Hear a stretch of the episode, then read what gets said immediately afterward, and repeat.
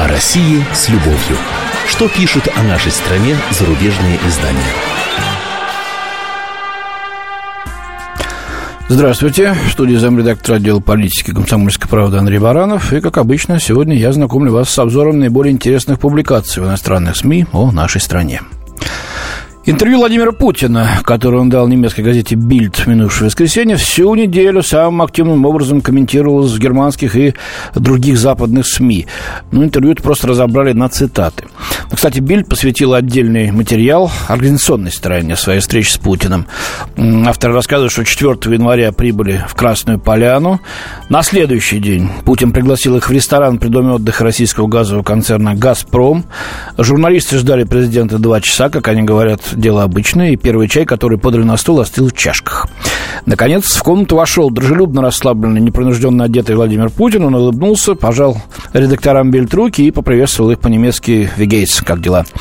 Э, во время интервью Путин говорил тихим голосом, но энергично, расставлял акценты и был очень сосредоточен. После этого президент отправился играть с друзьями в хоккей, добавляет Бильд. Ну, а теперь, значит, как восприняли это интервью. Как пишет Шпигель, Путин повторил обвинения, выдвинутые им в 2007 году на выступлении в Мюнхене. НАТО, по его словам, нарушило обещание воздержаться от расширения на восток. При этом Путин не принял аргумент, что Польша и другие государства хотели вступить в НАТО, пишет Шпигель. И, по его мнению, Западному альянсу не следовало их принимать. Но вот э, послушайте, уважаемые наши коллеги, обещание-то было, было, как, э, так сказать, зафиксировано э, в воспоминаниях того же Эгона Бара, который Путин приводил во время интервью. Если обещание было, то зачем его нарушать? Получается, что оно было нарушено. Но вы же определитесь, что сначала говорить, а что потом делать. И какие, так сказать, у вас приоритеты и перед кем. В Дивельт корреспондент Юлия Смирнова, известный друг, в кавычках, друг нашей страны, пишет. Мир российского президента, каким он его с удовольствием описывает иностранным наблюдателям, это мир борца за справедливость. В Крыму, дескать, Москва взяла местных жителей под защиту после националистического госпереворота, причем тут уже слова «националистический госпереворот» автор берет в кавычки, мол, намекая с иронией, что не было там никакого госпереворота. А в конфронтации с Западом он защищает национальные интересы России, но правда ли, что Путин защищает интересы россиян? Аннексия Крыма, скрытая военная агрессия на востоке Украины и последовавшие за всем этим санкции точно не соответствуют интересам населения. Ну, естественно, санкции не соответствуют, но странное противоречие. Референдум-то в Крыму, в Крыму был? Был. Люди высказались, высказались. Э, на площади ликующие выходили, выходили. Порошенко со словами «вон из Крыма» прогоняли, прогоняли толпы людей. Есть видео, посмотрите, если хотите. Э, на Донбассе люди свой референдум провели, провели. Киев его проигнорировал, войска послал, да, бомбить начал, да, люди взяли оружие, чтобы защищать себя и свои семьи, да, так, э, извините, в чем, так сказать, Путин не прав, описывая этот мир-то? А вы нам санкции, да, они нам, конечно, вредят. Дальше послушайте. Страх перед Западом отвечает нуждам сплотившегося вокруг Путина правящей элиты, сплотившейся. То обстоятельство, что народ приучили верить в пользу не свободы и не империалистического лоска, служит только интересам узкого круга власти имущих, подчеркивает автор. В условиях демократической системы, в которой регулярно разоблачалась бы коррупция и преступления, в которой была бы конкуренция идей политических партий, не получилось бы так долго оставаться у власти. И это говорит представитель газеты «Дивельт», который вместе с другими немецкими газетами четыре дня по прямому указанию властей ничего не писал о том, что случилось в Кёльне и других немецких городах в новогоднюю ночь. Потом уже, когда скрывать стало просто стыдно и невозможно, писать начали. Вот это вот происходит в демократической стране при конкуренции. Ладно, дальше идут рекомендации госпожи э, Смирновой, видимо, ради которых и была, похоже, написана эта статья. Об этом следует помнить, в частности, тем западным политикам, которые с удовольствием следуют аргументации Путина и призывают уважать национальные интересы россиян. Этим они подкрепляют связанные с политическим насилием интересы узкого слоя коррумпированной элиты, а не интересы большой страны, заключает Смирнова. Так что страх-то, в общем-то, перед э, высказываниями представителей немецкого бизнеса, причем крупного, э, немецких политиков, хоть и отставных, э, которые все в большем количестве и все более громко говорят о том, что санкции – это глупость, они вредят и Германии, и Евросоюзу, а не только России. Вот это совершенно не нравится нашим коллегам. И это их очень пугает, и поэтому они их предупреждают. Не надо поддаваться вот на эти э, слова Путина. На самом деле он все говорит не так, как на самом деле и есть. О мире Путина пишет и обозреватель Франкфурта Альгемайны Райнхард Фезер. Вот по представлениям Владимира Путина мир устроен просто и прозрачно. Он прав, а все остальные неправы. Этот шаблон применяется к российской оппозиции, которая огульно приписывается деятельность в интересах врагов России. Ну, по-моему, шаблонно мыслит э, господин Райнхард Фезер. А, только что, вот, например, было сказано о начале кампании по выявлению российских агентов а, в европейских структурах, которые хотят поссорить Евросоюз а, с Соединенными Штатами. Причем, интересно сказано, они действуют э, по демократическим законам, но наносят вред. Поэтому их надо особенно быстро идентифицировать и удалить. Э, вот э, пусть об этом напишут во Франкфурт Allgemeine. Немецкая газета «Süddeutsche Zeitung» пишет, что Владимиру Путину, вероятнее всего, было почти наплевать на то, как на Западе восприняли его интервью немецкому изданию «Бильд», о котором, впрочем, рассказывают и на российском государственном ТВ. Удивительный пассаж. Да, ну, а почему не рассказать об интервью лидера нации э, не только по государственному ТВ, но во всех газетах, э, на новостных, на лентах новостных агентств, э, в оппозиционных изданиях это интервью комментировалось и цитировалось. Потом, почему Путину было наплевать? Если уж наплевать, он бы, наверное, и не стал бы принимать э, редакторов в Бильд и беседуя с ними несколько часов, отвечая на все их вопросы. Вот нас просто вот подумайте, э, понимаете, как нас представляют. Путин, как отмечает автор материала Юлиан Ханс, не сказал ничего нового, хотя интервью и породило массу новых дискуссий о вероломном, вероломном продвижении НАТО и заставило людей снова гадать о том, кто же теперь Путин для Запада, друг или враг.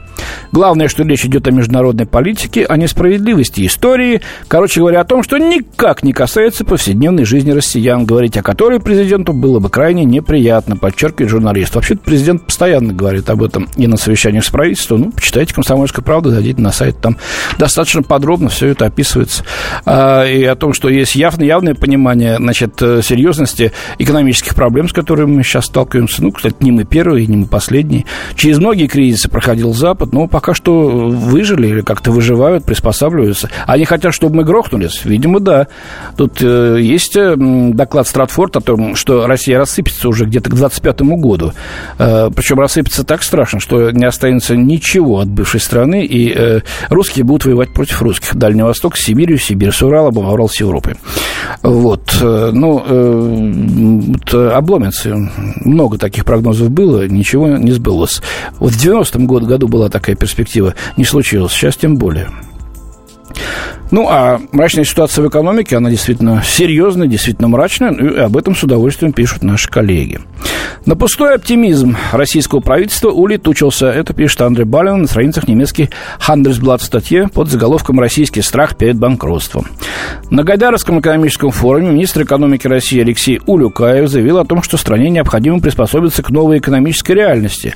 А министр финансов Силуанов спрогнозировал повторение дефолта 1998 года в случае, если Россия не оптимизирует бюджет. Ну, кстати, Силуанов опроверг. Он говорит, я говорит, ничего подобного впрямую не говорил. Это совершенно вырванное из контекста слова. Дефолт вообще невозможен, повторение 98 года. Сейчас есть совершенно другой запас и подушка безопасности, и э, совсем другие деньги в бюджете и возможности и ресурсы страны несравнимы. Риски растут, продолжает журналист, однако паниковать все слишком рано, потому что даже цена долларов в 30, э, цена даже в 30 долларов за, за баррель нефти, хотя и болезненна для российского бюджета, но не критична для нефтяных концернов, которым добыча обходится всего в 4 доллара за баррель. Устойчивость российских нефтяных концернов к колебаниям цен связана с гибкой системой налогообложения. Львиную долю прибыли от продажи нефти получает государство, которое несет риски при снижении цены. Крупные концерны, по мнению экспертов, останутся безубыточными. Но, тем не менее, реальной жертвой падающей цены на нефть стал рубль. Когда нефть опустится до 25 долларов за баррель, это возможно, потому что сейчас на рынке выйдет Иран, с которого вчера были сняты санкции э, Запада, и тогда, может быть, нефть подешевеет еще больше, но это я уже от себя говорю. Читайте завтра наш экономический анализ, там вот прогнозы даются разные.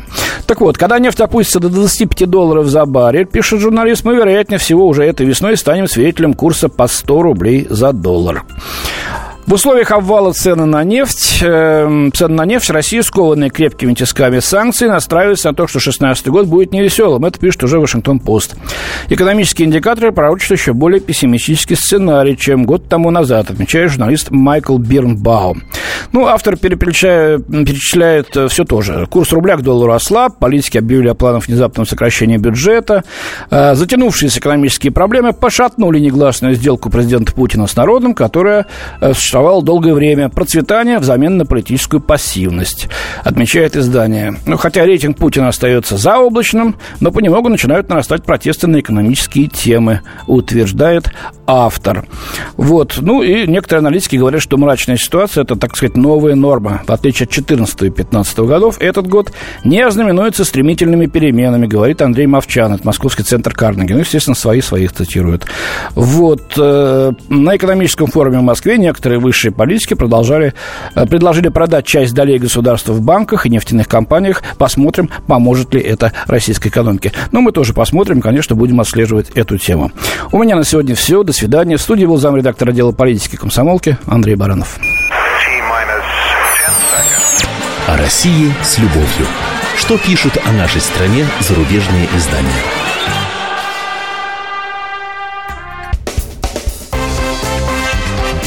Культурные люди. Ведущий Антон Арасланов – самый приятный человек в редакции. Он настолько располагает к себе, что ему не отказывают в интервью даже те, кто принципиально не общается с прессой. Друзья, я приглашаю вас поучаствовать в обсуждении самых разнообразных культурных тем.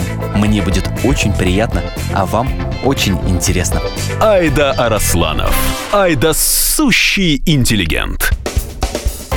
Слушайте программу «Культурные люди» по понедельникам, средам и пятницам с 9 вечера.